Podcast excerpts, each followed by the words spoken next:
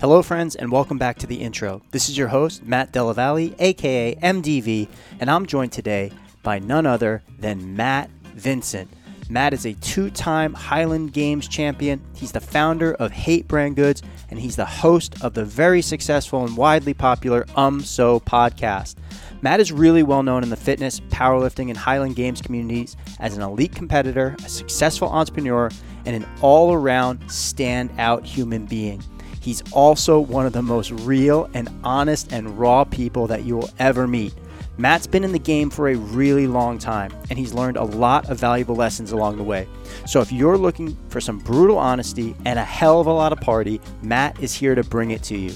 Let's grab a notebook, grab a chair, and learn a thing or two from Matt Vincent. Let's go.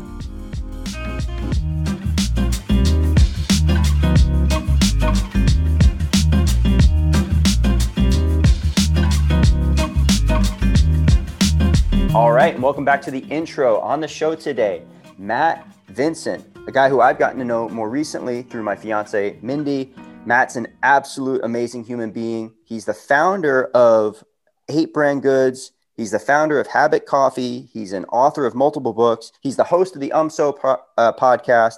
He's a two times Highland Games world champion 2012, 2014. He's an adventurer, he's a traveler, and he's all around just an amazing guy. I'm super excited to have this conversation with him today. Matt, welcome to the show. Welcome, man. Honored. Uh, you know, like it, it's funny, right? Because people will ask questions about, you know, what what did you do to get here? You know, what was the start, or how did you start your business? And like, hate didn't start until 2014. But if I, you know, if I, it's e- it's easy for me to forget and look back at like what stupid steps I made that kind of ended up getting me there. Like, so at some point in 2009 or 2008, I started filming stuff on a flip cam of Highland Games training or training in my garage to show the other dudes I was competing against so that we could give each other tips. Mm-hmm. And so I started putting those on YouTube. And then at some point I started speaking to the camera, right? Like that's, that's the change. Um, and then from there, more, more and more people started following and now nothing's ever exploded, but like, yo, that was 2008 yeah, I've been at it forever. Yeah, I've been putting in the reps, and and and you know, as we were talking before the show here, you've put in a ton of reps into your training for Highland Games in that pursuit of being a world champion 2012, 2014. You know, you were traveling up to 20 weeks a year at, at some yeah. points. Uh, tell us a little bit about that because I think the audience who's listening to this, you know, mostly CrossFit functional training, you know, sees the Highland Games on ESPN, they see the caber toss and those types of deals. But what was that like pursuing that goal? I, I loved it. Um, as far as sports go, like by the time I got to Highland Games, I'd kind of done a little bit of everything. I had uh, I'd competed in weightlifting for a little bit. I'd done some powerlifting, both raw and geared. Uh, com- strongman was probably the one that I focused on the longest prior mm-hmm. to Highland Games, which would have been like probably four years or so and like started building out my garage gym and doing all that. And then, um, so I have a throwing background. So I threw in college at LSU. So I was a shot put discus hammer thrower uh, on scholarship there. I was very, very average mm-hmm. uh, as a collegiate thrower. Um, and then a few years of strongman, got very, very strong, got very big. I was like 320. Wow. I think is at my heaviest. Yeah, thick. Uh, look I looked like I was made of memory foam. It wasn't it wasn't the best composition, but it was real strong. 320 is a big boy. I mean, I've done I've done over a 400 pound log press. I've done some 420 pound stones. I've carried the Husafell stone. I've uh, I think of anything else. Well, Wasn't a very good deadlifter. I've done like a 360 per hand farmers. Uh, some fun stuff. Yeah. I, I, I won a handful of um, like a platinum level show or two in strongman. Um, never competed at nationals, just didn't. Um, and then got into Highland Games, and it immediately makes sense. Like everything that I knew from the 20 years that I spent throwing, mm-hmm. from middle school through high school through college, all of it makes sense immediately. It's application of force uh, with rotation and linear drive.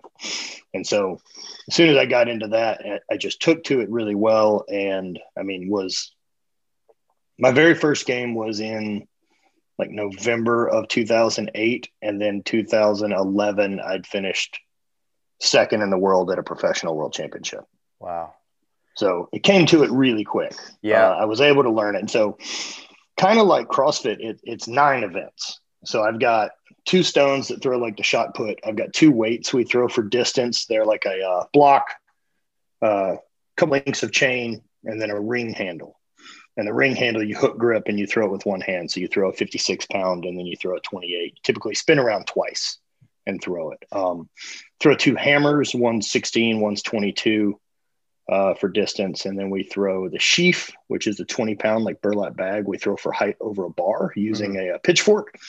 It's it's essentially a snatch pull. At least that was my cues for it. It was like once I hit that bottom position, it's a big snatch pull and just rip. But you've got to lead with the hips. That you can't you can't throw any of the stuff with the arms. You just don't have enough time to accelerate it. You need the legs to do all the, the big heavy power. Um, the caber, of course, being the one that's like a telephone pole, and then finally is the uh, weight over bar. So it's a, fi- a 56 pound that we throw up and over a bar for mm-hmm. height. So there's a mix of accuracy and distance. Uh, caber's thrown only for accuracy. So you you want to throw it and ideally ha- run with it and flip it end over end and it land directly away from you, like on a clock face at 12 o'clock. So you get the longest distance with the well, no distance. It's only measured on how how directly away from you it lands. Mm-hmm. So if it lands here or here, that's less. Oh, so, so it's it, got to be straight so, onto your body that's perfect. Yeah. So anything less than that would be like a one o'clock, a two o'clock. Gotcha. And then if gotcha. you don't flip it, you would get a measurement on degree. So you'd mm. get like a 70 degree. So how, when you were training for these games, obviously there's a high level of specificity that you're looking at for these events. You know, you, are not just going to be fucking lifting some barbells and dumbbells in the gym. Were you mixing a whole bunch of stuff together to get to these specialty events, or were you actually just practicing the events? How was your training looking like? Mostly practicing events. Yeah. Um, I would throw three or four days a week, and, and, especially with that many events to throw, what I always told people is like, look, if you're not sure what to do today to get better at the sport, go throw. And until what I always felt that it's such a technical sport that um, until I can transfer a high percentage of the power that I currently have through clean technique, I need to fix technique. Like I've got more I got more low hanging fruit to grab there if I can improve technique. Whereas strength's easy, man. I can do that one. I can I can get in the gym and do that work. But if I can't apply the gas, why am I adding more horsepower? Hmm. And so until technique got good, I just kept the gym pretty simple. Now once technique got better, um, and I became what I would consider I don't know efficient or um, proficient enough to to transfer enough power. Hmm. Um, then I could really focus on the gym. And so lift wise for me, I, I kept it really simple, right? Like what do I need to throw further? I need stronger hips, legs, back, flexibility, shoulders. So the same things I was normally training anyway. Mm. So I've always been a big, you know, a big, big list guy of uh, bench squat, deadlift, overhead press, and then I'm also going to clean and snatch. Um, and for me, it's always been that training needed to stay really sub maximal, which is one of the ways you can kind of hold on to that sport for so long. But because you're applying max force to light weights, like the body takes a different beating. Oh yeah, for sure. Uh, I'm sure there's a lot of wear and tear in regards to that kind of lifting, you know, over the course of a long period of time, even at sub max, but also the events that you're doing. And we were talking about just the impact of all that one way rotational stuff like you threw a certain way for 20 plus years of your life and you know it ends up having a certain toll on your body. The body adapts. Yeah. Yeah the body doesn't care what the stimulus is it's going to adapt to it over time. If you want your body to be super fucking good at sitting in a chair guess what? Get a desk job. It'll be bad at standing. Hmm. it's like so this is what we do 10 hours a day? Cool we'll just build the machine able to do that really well what do you want to stand for 30 minutes that's going to be awful but what happens when that all added up towards the end? So you got through two years of uh, amazing success, but of a, a, career in which you stood on the podium, you know, more often. A lot, yeah, yeah, you were, you know, a little over a hundred times, yeah, probably. That's unbelievable um, stuff. Professional athlete for all intents and purposes. There.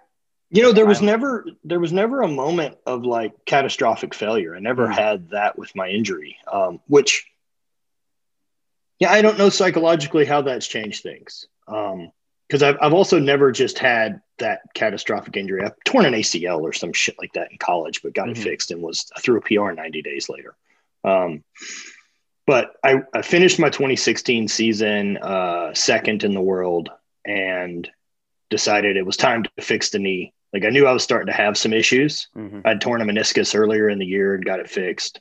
Um, and so I knew like longevity wise, we're going to have to do something because I couldn't really finish the hip anymore. Uh, I couldn't get hip extension. And so I can't finish a throw. And not finishing throws is the grossest, worst feeling ever. It's, it's like trying to punch someone in a dream where you just you're falling short or just missing everything yeah. everything feels bad like there's no transfer of power it feels fast but then it feels effortless in a bad way mm. like you've completely missed missed applying force to the implement and then it's gone and you're just like i didn't even get to try it's just really demoralizing throwing throwing poorly or missing throws um and so that was happening more and more and i just couldn't get it I just couldn't finish the hip anymore. And so I decided to fix the knee, take a year off, and rehab. And then that resulted in different course of action that uh, ended up with eight additional surgeries and finally a total knee replacement. Wow. Wow. So yeah. you went you went through, you know, eight, nine surgeries on on your knee for an injury that wasn't immediately catastrophic. You didn't have that moment but you had no. I could have kept competing. Yeah, you could have kept going. You had this accumulated volume on your body from you know competitive Highland games. One of the things that I think is really interesting with you, know, there's not CrossFit hasn't been around, and Highland, Highland Games has been around for much, much longer, obviously. But CrossFit really just under seven, just over seven hundred years. yeah, just, over, just a little bit longer than CrossFit's been around. But that's why people are like, "Do you think it's going to get popular?" I'm like, "Probably not." yes, seven hundred years of being under the radar. It's had a chance. Yeah, but with CrossFit, the um, there hasn't been like 30 or 40 years of the highest level athletes putting their types of body through this type of all year round training and obviously the culmination at different times of the year at events and i'm just really interested in the type of wear on the body that some of these athletes might experience as they get to their 40s and 50s and 60s obviously we have masters athletes and all that kind of stuff but you know with your knee nine surgeries to a total knee replacement. What what was that like when you mm-hmm. realized that this is going to have to be the path for me now? Man, it was ugly. Um, it was just really disappointing because you know ACL is the simplest thing.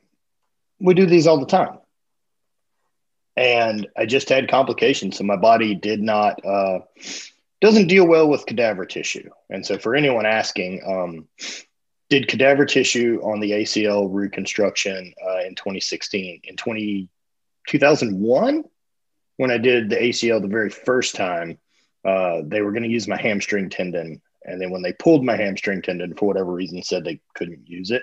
So I have a giant hole in the back of my leg.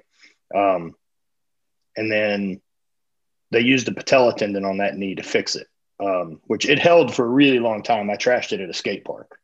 Uh, mm and you know, doing doing life. uh, shit happens. I saved some kid. Some fucking little kid rolled out in front of me on like a push bike, you know, like real young. And I'd come down a roller and my, my BMX bike didn't have any brakes. And so I threw a leg out to stop and it hyperextended and blew me off the oh, side of the bike. The kid never realized that I did that. Like, yeah, I did, it just would have been a pink cloud of, of toddler scattered yeah, you, around the if I had just gone through him. How much you weigh at the time? 27, 260? Probably 270, 280. I'm yeah, thinking. going 30 miles an hour on a bike. That would have been oh, nasty. Would have killed the kid. Yeah. And so you're welcome. Uh, and so at that point, you know, I'm like 22. I'm doing the bike shop thing. I don't have any money, so fixing the ACL is pretty pretty non not happening. Yeah. And wow. So, so I you, just rode it out for for a decade. So you had you first started feeling the the ACL uh, at 22, and then when did you have the total knee replacement? In April 9th of 2019. Wow.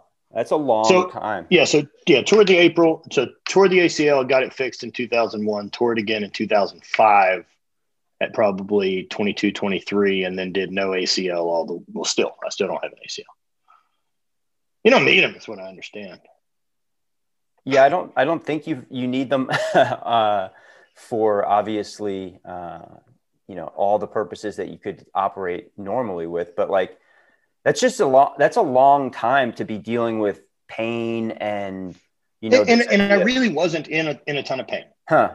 From from that whole stretch. I didn't really get in, in bad pain until until we started to fix it after 2016. I just had some functionality issues occasionally. Like I knew where my limitations were with the knee prior to that. Like um, throwing was never an issue, even though it's rotational. Um, I know what direction I'm going. And so if I know where I'm going, like I can cut, I can make moves, I could prepare for it. But if you were to ask me to like do agility drills where I have to react, that's where I'm going to struggle. Hmm. Like I'm just going to collapse because I'll make a cut and my my leg will move faster than my brain has time to say like stabilize everything, stupid, and uh, I'll just fall down like a sniper in the rafters. Uh, yeah, so it just went bad after 2016. After those surgeries, um, it, just gets chewed up from the surgery. So it was, you know, I did three attempted ACL reconstructions in under 18 months. And like, I don't realize the ACL doesn't take until three months deep in rehab mm. and then go in for, you know, a follow up or an MRI or something like that. And they're like, well, it's gone. I'm like, sick. Or woke up from a surgery because we needed to scope out some scar tissue. Mm. I don't even count that surgery. I woke up and they're like, so we, we pulled out scar tissue. Everything looks better. However, the ACL is not there. I'm like, cool. Yeah, I mean, I, I've never dealt with any sort of major injuries like that, knock on wood. You know, I, I've been pretty healthy throughout my minor competitive career in CrossFit. And then, you know, obviously been doing this stuff for fitness mm-hmm. and functional training for a long time. My body's held up really well. But what was mentally, what was that like when, when you kind of came to the end of your kind of athletic career from a Highland Games champion to transition now to you know, like what's next? Like what's next? How how did yeah, it was a, that feel? It was a rough landing. Um, because I could do well, like rehab, I can do, man. I'm able to just dive in. I can do that because it, it's part of the process. Like injuries come with the risk of what we do. Mm. And I always knew that at some point, like the Highland Games was a temporary thing in my life, right? Like I'm not going to do this when I'm 50. I'm not going to do this. Uh, I'm going to do this for as long as it's fun. And then part of it being fun too is also being good at it. Uh, and so it was a way different, you know, mental check to the identity when I realized that like I wasn't athletic anymore.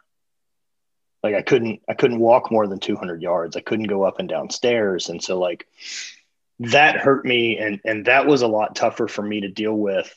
Uh, and being in chronic pain and like knowing that I actually had that physical limitation is something I've never dealt with before. Like man, this this body that I've been given it is a fucking great thing.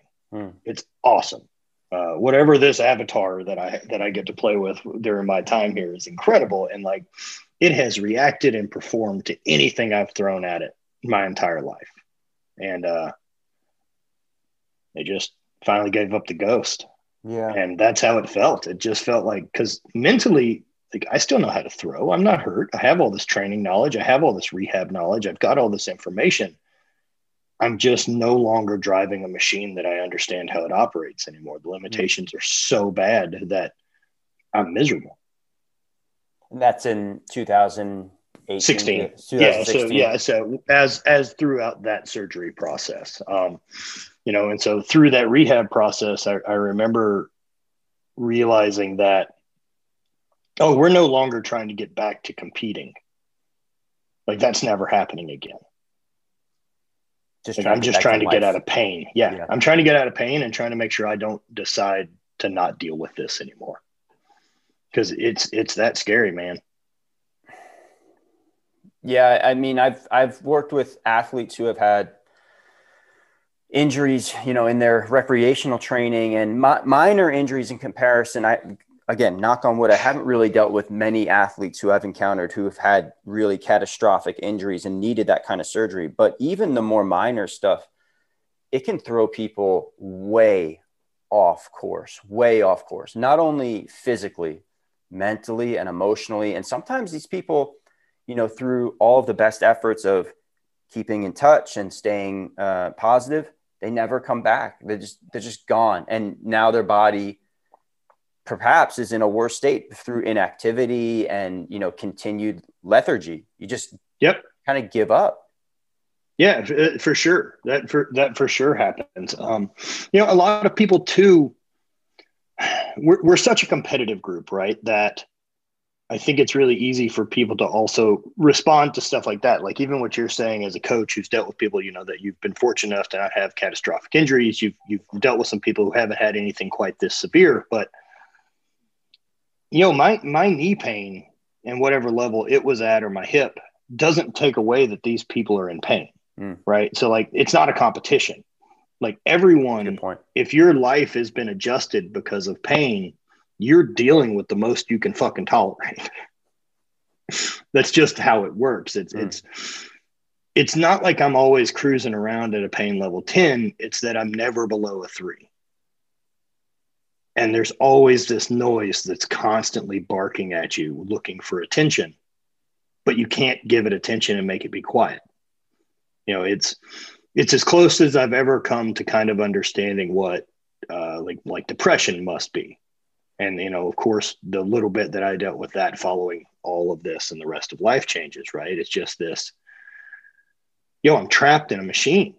I'm, I'm trapped in a thing that can't do. I can't go upstairs. I can't take a right step up a curb anymore. And like 24 months ago, I'm second best in the world at a, at a weird thing, but mm-hmm you know, I never planned on giving up being an athlete. I knew that I wouldn't compete anymore. The Highland Games is a very minor part of my identity compared to the physical side that I really do depend on for stress management, for uh, self confidence, for self worth. Like to be able to manage a bunch of my own demons, man, like I need the physical output.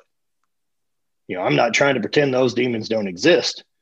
I'm aware of what keeps them chained up and in front of me.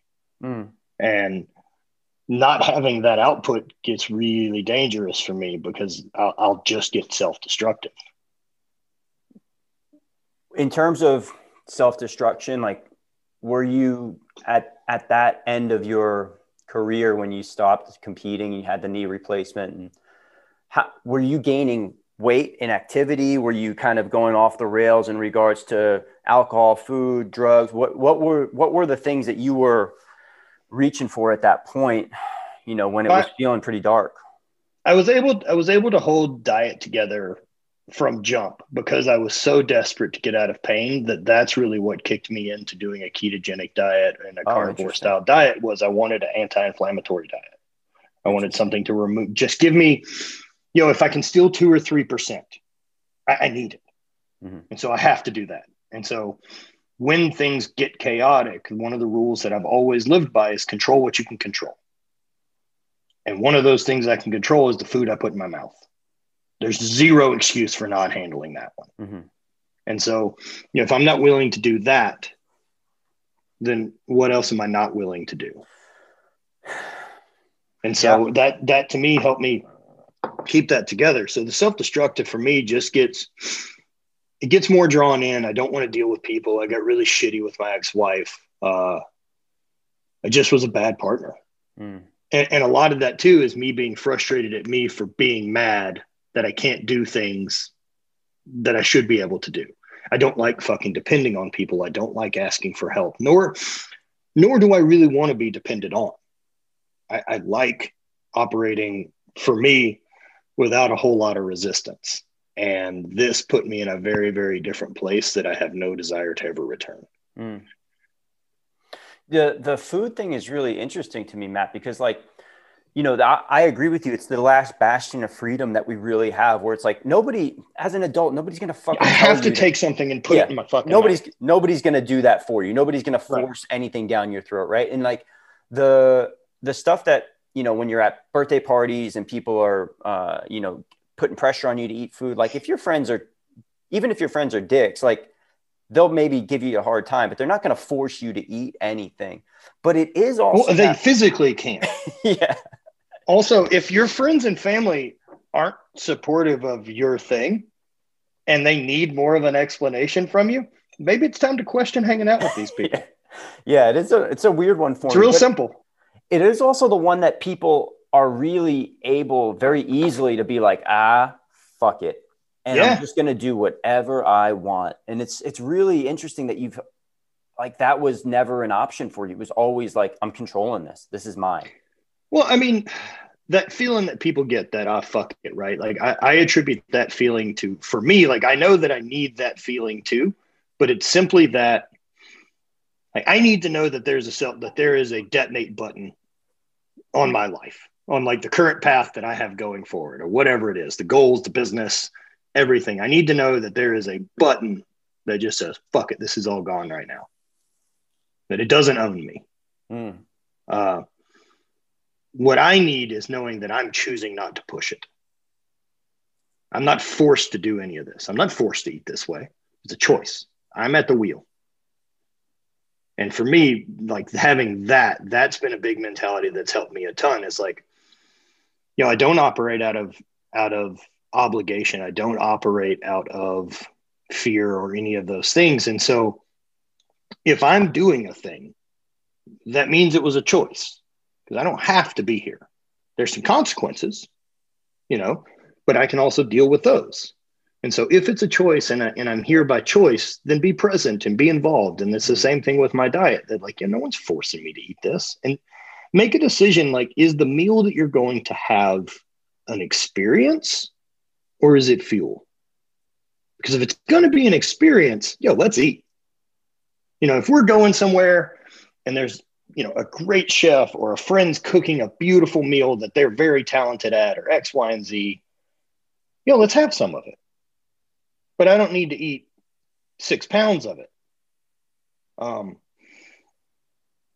but if it's just going to be fuel, like if I'm going to go to a Super Bowl party, you know, bring the food you want to eat. Mm. I'm not required to hang out with you, watch football, and eat garbage. That's not the requirement for that for that hangout. No, time. I can do whatever I want. If you don't like it, I'm happily going to hang out at home by myself.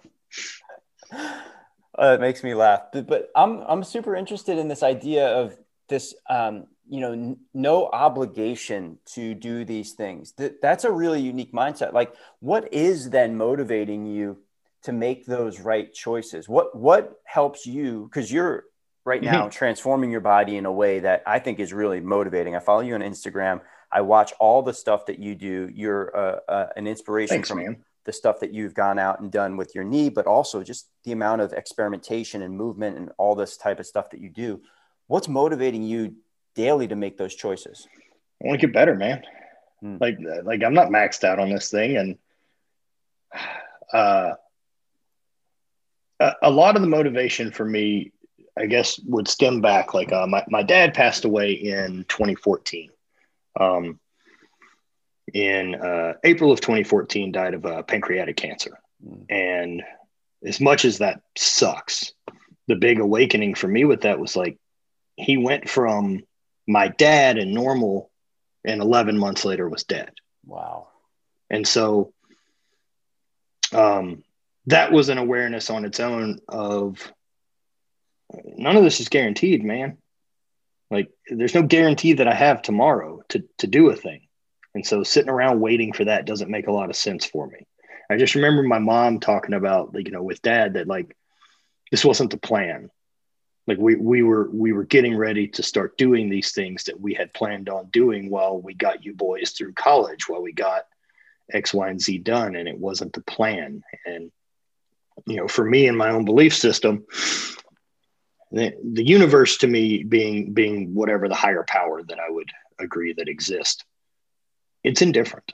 Mm. It doesn't it doesn't want me happy, it doesn't want me successful, it doesn't want me sad. It just is in existence and there seems to be a vibration to it that if you can tap into and listen to a little bit as far as the left and right guidance occasionally seems to help. Seems to be less of a fight.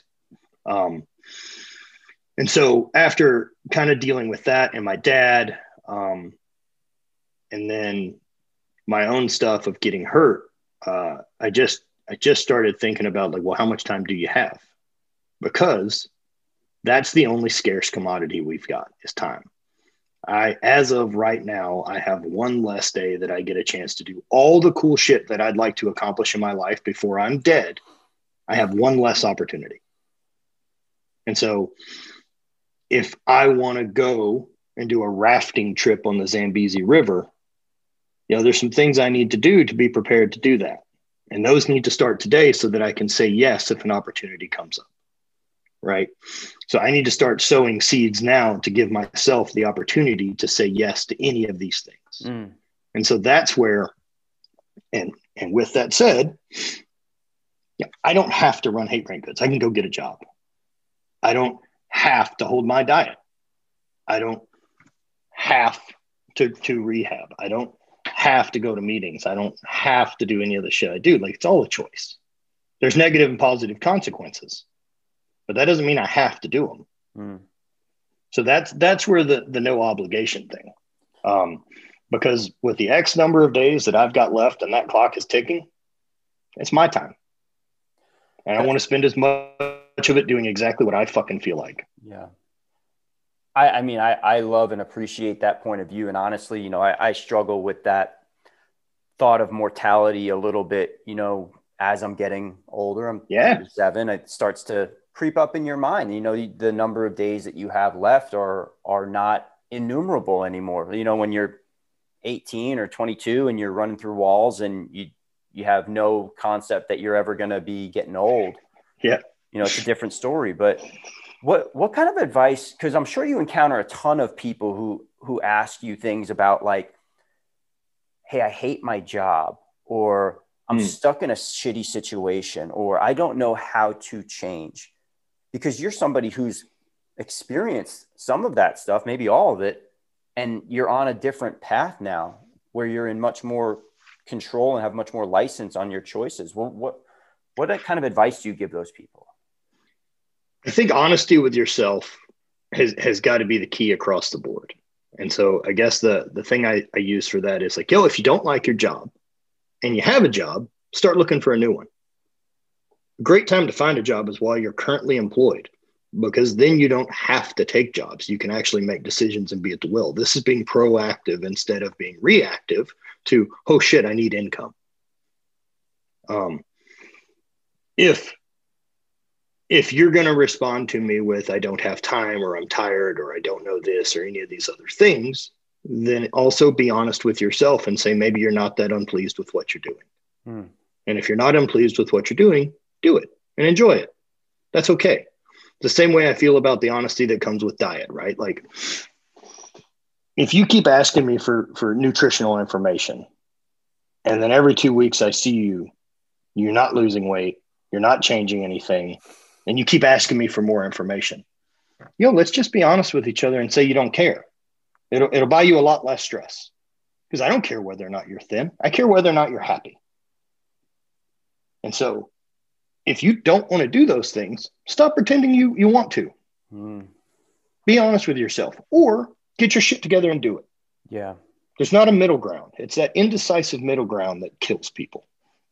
And so make make that choice and and that's the same thing like people don't like their job I, I, look at life as a really long maze and you're trying to get from one side to the other and so as you're working your way through these different labyrinths and tunnels and whatever it is you know you may at 28 reach this point and you go oh shit that's the end of this path like i have this job and this is as cool as it's going to be for the next 40 years and either say, sweet, or if you don't like it, you may have to reverse to get back on another path that's going to get you further down the road. And that reverse is going to be painful. And also, that reverse may be five years. That reverse may be longer than that, but you're trying to get to a better path to go further. And a lot of people aren't interested in that five year kickback or three year kickback or the loss of income or burning it all down by yeah. hitting the eject button. The reverse. That that they stick with the well the fallacy of law uh, of sunk cost, right? The idea of whether that investment is time, and people do it with relationships too. Of yeah, but we've been together 13 years. So what? You're not happy. We've been together 20 years, or I've been in the job for 15 years. So what? You're not happy. Mm stop now. Like if it's going to take another 10 years for you to get into a job that's going to be good that you want, you should start today. you know, quit talking about it. Yeah. There's got to be a step one. It's, I, I, I, it's, I think it's really easy though. Like the easy thing to do is when you're uncomfortable or unhappy, the easy thing to say is, oh man, I, I would, I would leave my job only if, or I would write this book. I have this great idea for this show, or I'm going to create this product. But the fucking hard thing to do is the actual step to do it and then following through with it. Like it's real easy to dream of these situations. Mm-hmm. Yeah, it, it definitely is. And, um, you know, luckily for me, the, the more that in the last really four years since coming out of surgery and, and deciding that this is what I do for a living is essentially hate brand goods and, and being, and being Matt Vincent for whatever reason. Um, then I'm going to be all in. And I'm going to give everything I can to create the best stuff that I can create, to come up with the stuff that I love most, to create content that I'm passionate about, not chasing someone else's acceptance of what I do or approval. I'm going to make the stuff that I want to make, and that is sustainable. I'm not trapped, right? Like, you know, there'd nothing be worse than if I got really popular for doing cartoon lifting shit, like just circus tricks, because mm. then you're stuck having to do circus tricks. No one's interested in you. So you have a big audience of idiots who aren't will, who aren't interested in you. They're interested in the circus trick. performed for me. I don't want that. Mm. That doesn't seem fun. I'm also not sitting on a bunch of like viral concepts that I'm just not choosing to film. Don't get me wrong. There's a plenty big talent in that that I may not have. Um, but yeah, I think it's it's really really easy to to come up with reasons why you can't do things, and how many of those things that you can't do are a barrier that you put in your own way. And like that's another one that you can remove those barriers to be able to travel more free, free. At least be able to think about the idea hmm. and, and into fruition instead of saying why you can't. It's really easy to look and be like, oh, I would love to have my own apparel company because you're looking at someone who's been doing it for seven years. You know, what you don't see are the three years that I didn't take a paycheck. You don't see the three books that I wrote before I made a t-shirt. You don't see the 900 YouTube videos. You don't see the blog posts that I did for two and a half years. Like everyone thinks my story started in 2014. Wow. Yeah. Which is fine by me. I don't care. And it, it's been a grind. Like I've never had a thing pop. I never had, it, it's just always been this steady, consistent growth. And, you know, that's sustainable and like not only that, that slow, steady growth like that, I have confidence in it. Mm. Like we're we're established. We're not going anywhere. I can make stuff. Mm-hmm. Um, so that that confidence is something people don't have either. Uh, that people don't have either, and that confidence for me comes from performing when you ask, and that's something I got from the years of competing. It's something that if I don't have anything else at this point, like yo, I got I got confidence in me. Like I perform when I tell myself to do it. And that's a skill that I'm very proud that I've developed and I lean on a lot. Um, and I would way rather take the risk and try and fail than than give the ball to someone else and hope they get it done. Yeah. Dude, this concept, I'm not scared of failing. Failing's fine. the concept of um, the overnight success there's there's so much there to talk about like you know not well, only it just doesn't it doesn't exist. Yeah it really it really does. And there is some stuff now that you know with youtube and tiktok and all these types of things where you can have something go viral and you can have an amazing 100 million views on some sort of thing that you did that was weird or crazy or for whatever yeah, reason you're not you're not retiring off of that yeah, exactly. It's a spike. And I think people drastically overestimate not only the impact that something like that will have, but also how that's not easy to do either. It's not easy mm to do something that gets 100 million views. Nope. But it's even harder to wake up every day and put in the fucking work over the course of seven, eight, nine, ten years to get to the point where you're on that steady incline. That's the harder shit. It's it's it's a grind, man. I was really you know fortunate in the first three years that I ran hate. I had a, I had a real job. You know, I had What a real job. That, uh, I worked outside sales in the petrochemical industry, oil and gas, stuff like that. And so, um, worked for a specialty contractor and did that for ten years. Wow. Um, and so, I, I mean, I got a lot of skills from that job. I just knew that. I mean, honestly, it was until kind of hate started and hate started going. I would have happily probably stayed in that realm. It wasn't a terribly hard gig. I was good at it and I made good money. But I mean, when when they fired me, my salary was around I don't know 160, 170 grand, It's a lot and I didn't pursue another job. I took some interviews, which was fun because I'd been in the industry long enough. People call, and so I had some, had some meetings and read like uh, stuff like that. And so I essentially, got asked like, who would go to these meetings, and they're like, "Uh, so you have a resume?" I'm like, "Nope." I'm like, you called me, man.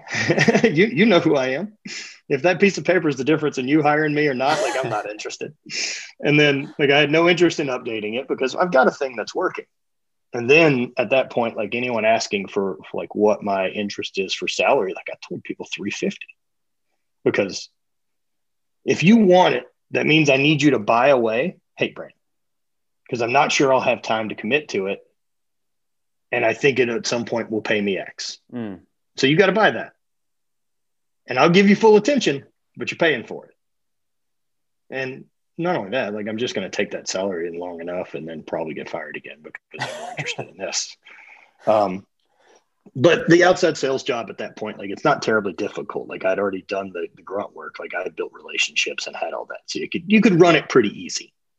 Um, and also I didn't give a shit. So they were going to fire me at some point. That's a good position to be in, man, where you you've Yes. built your your side company up to the point where you say, "Hey, listen, this thing is valuable for me. I know my time is worth X. If you want me, this is what it's going to take. If not, going to go do I my care. thing." Yeah.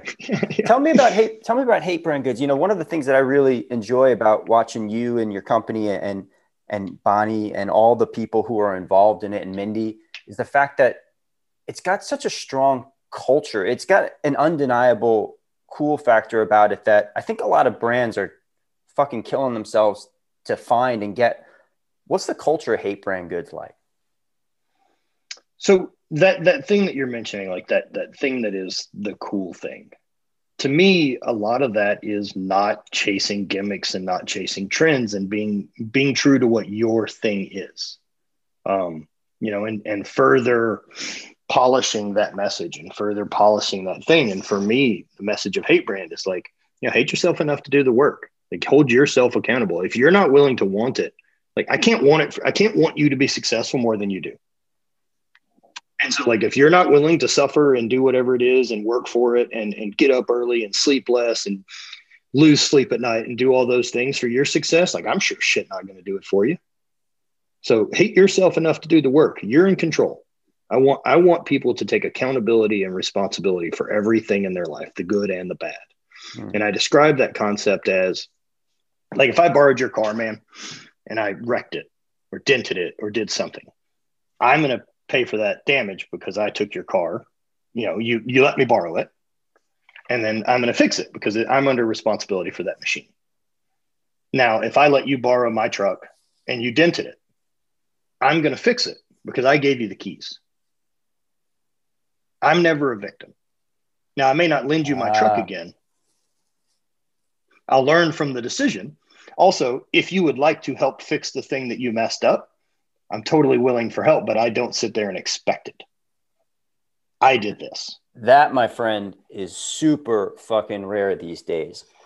The idea that you're never a victim, because, you know, obviously there are people out there who are victims. You know, I'm not a victim with the knee. Yeah, exactly. I chose to compete in a sport for 10 years. Do you do I think any of what I did was healthy? No. Look, if you want to do health and fitness for for health and fitness sake, there's tons of avenues. In fact, all of it can be healthy. If you're interested in being the best in the world at a thing, that's no longer your pursuit. You are burning.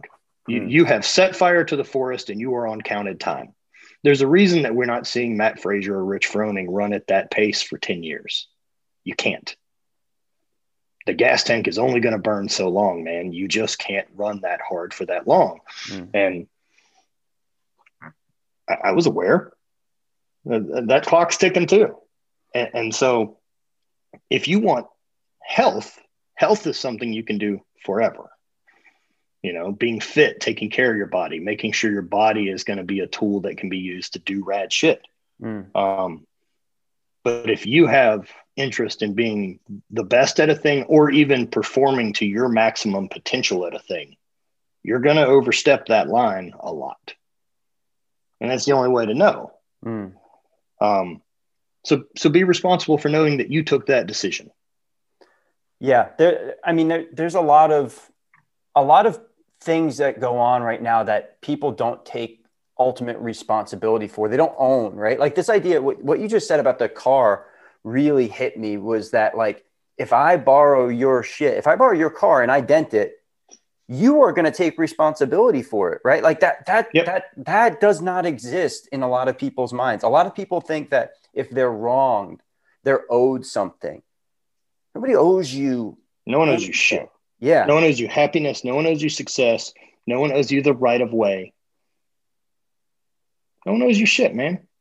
You get what you deserve. Hmm. You get what you earn, get what you build. And to me, that limits my ability to, to have someone else get the keys to my emotions.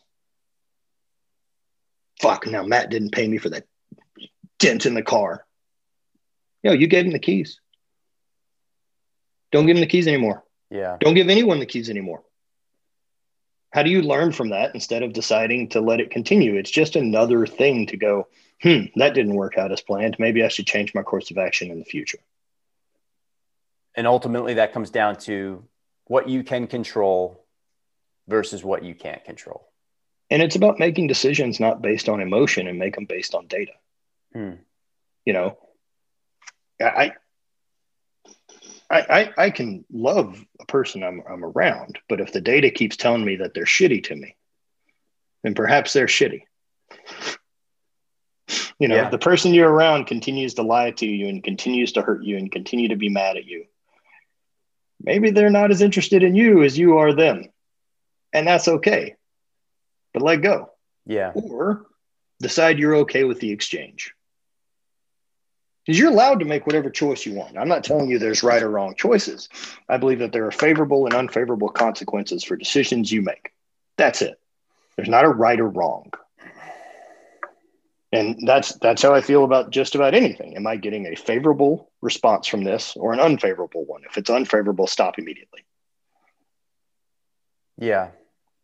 The idea that emotion can play such a big part in the decision making process for people is eh, there are some blessings that come along with making emotional decisions. You know on, on the positive side when you're excited about something or you have some sort of really big boost of energy. But when you allow that emotion to take over everything in your decision making matrix, and particularly when it's the negative stuff, when you're angry or when you're just scared or fearful or feel that you've been wrong, like those decisions typically would be better served based off of data, not emotion.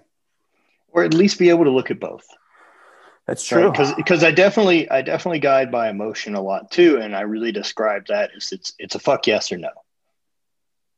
And that's another one of those things that I've had to learn over 38 years to be honest with myself about, especially in the last seven years of business. Um, is it's either got to be a fuck yes or no, and and and that's really simple. As though like if I'm trying to figure out like should we do this or should this be a decision I make or should I invest my time or energy into this other thing or brand or company or working with these people?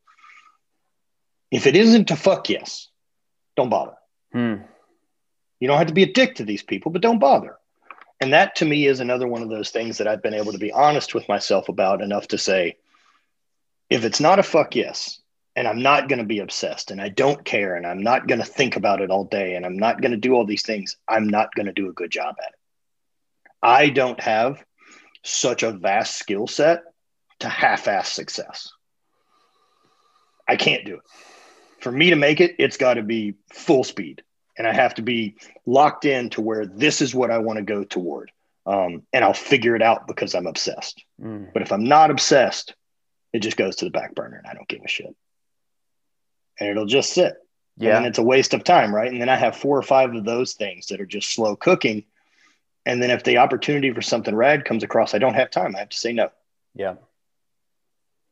And so that that's only you know, and that's the emotion side, right? Like I do that with design work. I do that with everything. Everything's a rule. Like I looked at a blank yesterday and I sent it. I, I looked at it and I'm like, man, it's kind of gimmicky, but also like, man, it's a it's like a hoodie that uh, like has a pouch folds into itself, but the pouch is a like drawstring backpack. Mm. I was like, well, sure, you can put stuff in it, but then as soon as you want to wear it, all your shit's now in your hands. Like It's not a great jacket. It's not a great backpack. And so it felt gimmicky, like it was novel. But for whatever reason, instead of saying like, yo, let's make 10 of these or, or 200 of these or a thousand of these, I sent it over to my team and I was like, what do you guys think of this? And the truth is, I should have never sent that because if I had to send that, it's a no. Yeah, it wasn't a fuck yes, right? Yeah, it's definitely not you know and then you know occasionally i've got i've got some great people around that if there's one of those that it's like maybe it's not a fuck yes because i don't have enough information so find the information hmm. You know that that's something i've just been able to get better at further down the road like whether it's investment opportunity or something like that of like i don't know enough to give you an answer and having so, the humility to admit that is, is you know, key. i'm I'm not terribly smart. I have a general studies degree from LSU. Um, I threw rocks in a field. you know what I mean? Like I did, I'm not a scholar. Yeah. Uh, there's a lot of things I'm interested in, and you know, being mindset and kind of those type of stuff are where things have been driven a lot lately. And you know, finding uh, you know, finding supplements that kind of lead to more of that mental coverage has has been fun too. Well, Matt, I know you're a busy man. This was a super interesting conversation to me. I the stuff that we got into here at the end is absolute gold. Um, I appreciate your time, man. It was really dude. Thank you, up. man. Yeah, and I, I, appreciate yours, man. And again, I can't believe we haven't crossed paths in human existence yet. We we will. We will. We for sure will. Uh, yeah. As soon as I get dope finished, I really want to have you and Mindy out. So, well, let's end on that. What? Tell me about dope. What is dope? So dope is it's it's a space I rented, and I guess kind of the purpose behind it was like I know I needed a gym um, to film content, mm-hmm. just so that it's efficient. I've had I've had my my gear here in St. Louis at a, at a really really great powerlifting gym, nine for nine, uh, since I moved here for the last two years. But the more that I've gotten busy, that gym is a 30 minute drive from me. And so I, I don't have an hour to burn to go to and from, especially if I need to go film for 10 minutes. Mm. What ends up happening is I don't go film. So I need to remove that barrier for me to do my job better. Mm-hmm. I know where I'm weak and I hate inconvenience. That drive is an inconvenience for me where I could have that time better spent doing something else. And so I found I found a place uh, after looking for a while that's like two miles from our house. Um, it's about 3,000 square feet, which is plenty. Needed a lot of work, but it's also really cheap rent. Mm. Um, and so I turned, I dumped a bunch into it. And so this is, I'm building out the gym. I built a podcast studio to being exactly what I wanted. And I've really kind of built this uncompromised space that, that I love. Very cool. And that's really what I wanted. So DOPE is an acronym and it stands for uh, Division of Performance Enhancement. And my whole purpose of this facility is like this is where we get better. This is where we can we can do and try and do anything we want. It's a safe space for whatever it is we want to do here to try to get better at being us. And so I wanted to build build that spaceship, man, build it full control so that we can shoot content the way I want to. I want full control over the lighting. I want, you know, the sound to be the way I want it to feel. I want the vibe to be right. Like I just wanted to try to build what my favorite space could possibly be. And uh, I don't know, man, getting to build a little bit of a universe is really fun. That's very cool, man. It's very cool. It's cool to see the progress too. And um, I can't wait to come and visit. And I'm sure there's going to be a lot of creativity, a lot of really awesome stuff that comes out of dope. And future's bright, my man. Yeah, it's it's uh it's fun right now, man. Um, it's busy. It's busy. It's busy in those things, right? But it's again being you know back to that idea of I'm not obligated to do anything. Like mm.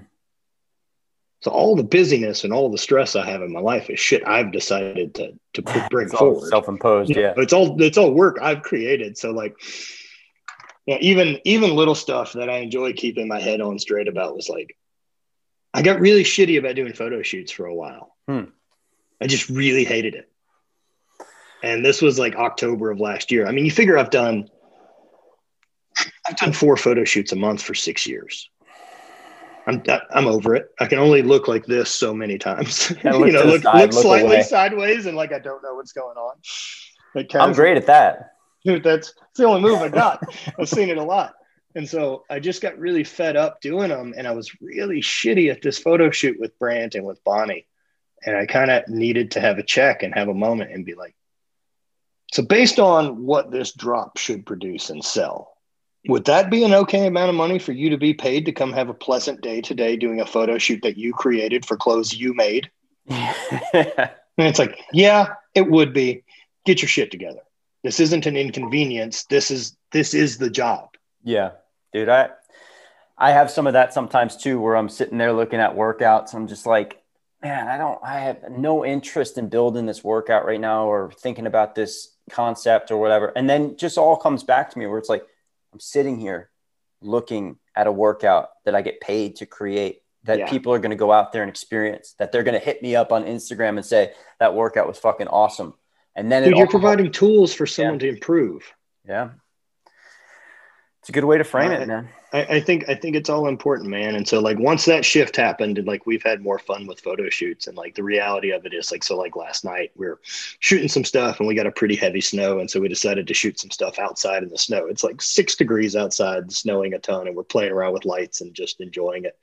And uh we get back inside and Andy, uh, one of our new photographers, uh, is talking. He's like, "Man, if you were to watch us like from one of the neighbors' windows, how stupid we look." Like just cruising around and circling with lights while I'm swinging a kettlebell in the snow. Like, what are these idiots doing? And then at the same point, I was like, you think that feels weird? I paid for all this. like, I'm paying for you to be here. I paid for him to be here. I paid for those lights.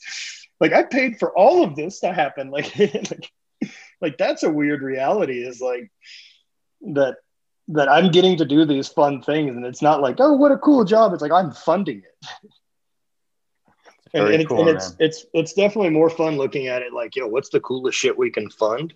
Because the sales are the side effect of doing rad shit and creating cool stuff.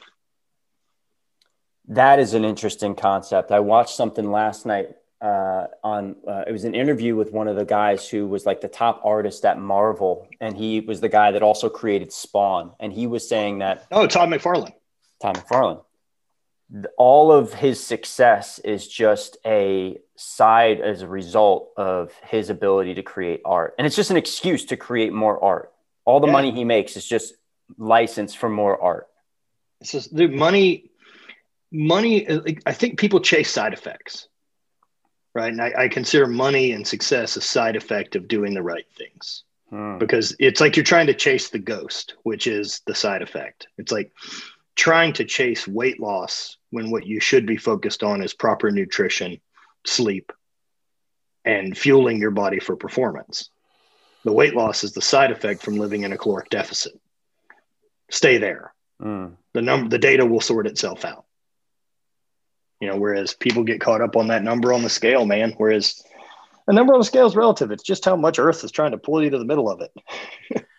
it's very easy to fall in love with the progress, man. I talk about that a lot, and it's very hard sometimes to focus on the process. And um, you know, it's sexy. The results are cool. The abs are cool. The money's cool, but the the grinding it out in your fucking garage when nobody's looking, or the choice to close the refrigerator at eight o'clock and not eat anymore, or you know, the hey, let's go at six degrees outside. Let's go have a photo shoot because right. it's the good, it's the right thing to do. That's the tough shit. That's the hard yep. stuff. And and it's those years of the grind and the training and and I mean, look, when people ask me what should I do to get stronger, my answer is always I need you to bench squat, deadlift, and overhead press moderately heavy once a week for a decade. for 10 years, yeah. Yeah, it'll work out. You can't even fuck it up. Don't get hurt. Don't go over 90%. You'll be just fine. Yeah. You'll be really strong. Yeah. You'll you'll do just fine. Yeah. But people want, how do I add 50 pounds to my bench in the next six weeks? Like, why don't you add five pounds forever? Instead of now, well, I only added 10 pounds this cycle, and then they're bummed because of some expectation. So that that's another recent kind of concept as I, I realize I'm still just rambling and you probably have shit to do. Um, Let's keep going. Um, there's a big difference for me in figuring out my intention versus expectation. Hmm. Setting expectation allows me to kind of be able to get disappointed in not knowing exactly how I wanted us to get from point A to point B. You know, that's saying like, oh, well, I expected 50 pounds on my bench, you know, this this cycle, and I only got 10. Whereas ever, if you just set your intention to improve your bench this cycle, the same result happens, but you have a better emotional response. And it builds confidence instead of feeling like you let yourself down to an expectation that's based in no reality whatsoever. Mm. Like, well, I was going to lose 30 pounds this month and I didn't, so I failed. Well, you lost 28. Like, the goal should be lose weight. Yeah. You know, the, the goal should be take care of your diet, treat your body better, respect it, do all these things, not the expectation that you've pulled out of the ether, not based in any science or data or fact or life stress or reality. That is a big issue. This idea of unrealistic expectations, expectations that not that are not grounded in any sort of realm of reality in any way, shape, or form. And that's really tough in both business and like your personal life. I think that if you if you have an inability to set a realistic expectation, you are going to be disappointed 10 out of 10 times. Yes. Yeah. Like if if my only measure of happiness this year is to set the expectation that I need hate brand to do a hundred million in sales. You know, it ain't happening. Yeah. But we can make like, but if I ever want to do a hundred million in sales, while I don't believe it's impossible, I believe it's very improbable. But I need to be able to do 10 million first. So let's just make progress. And as long as we're making progress, the side effect eventually should be there.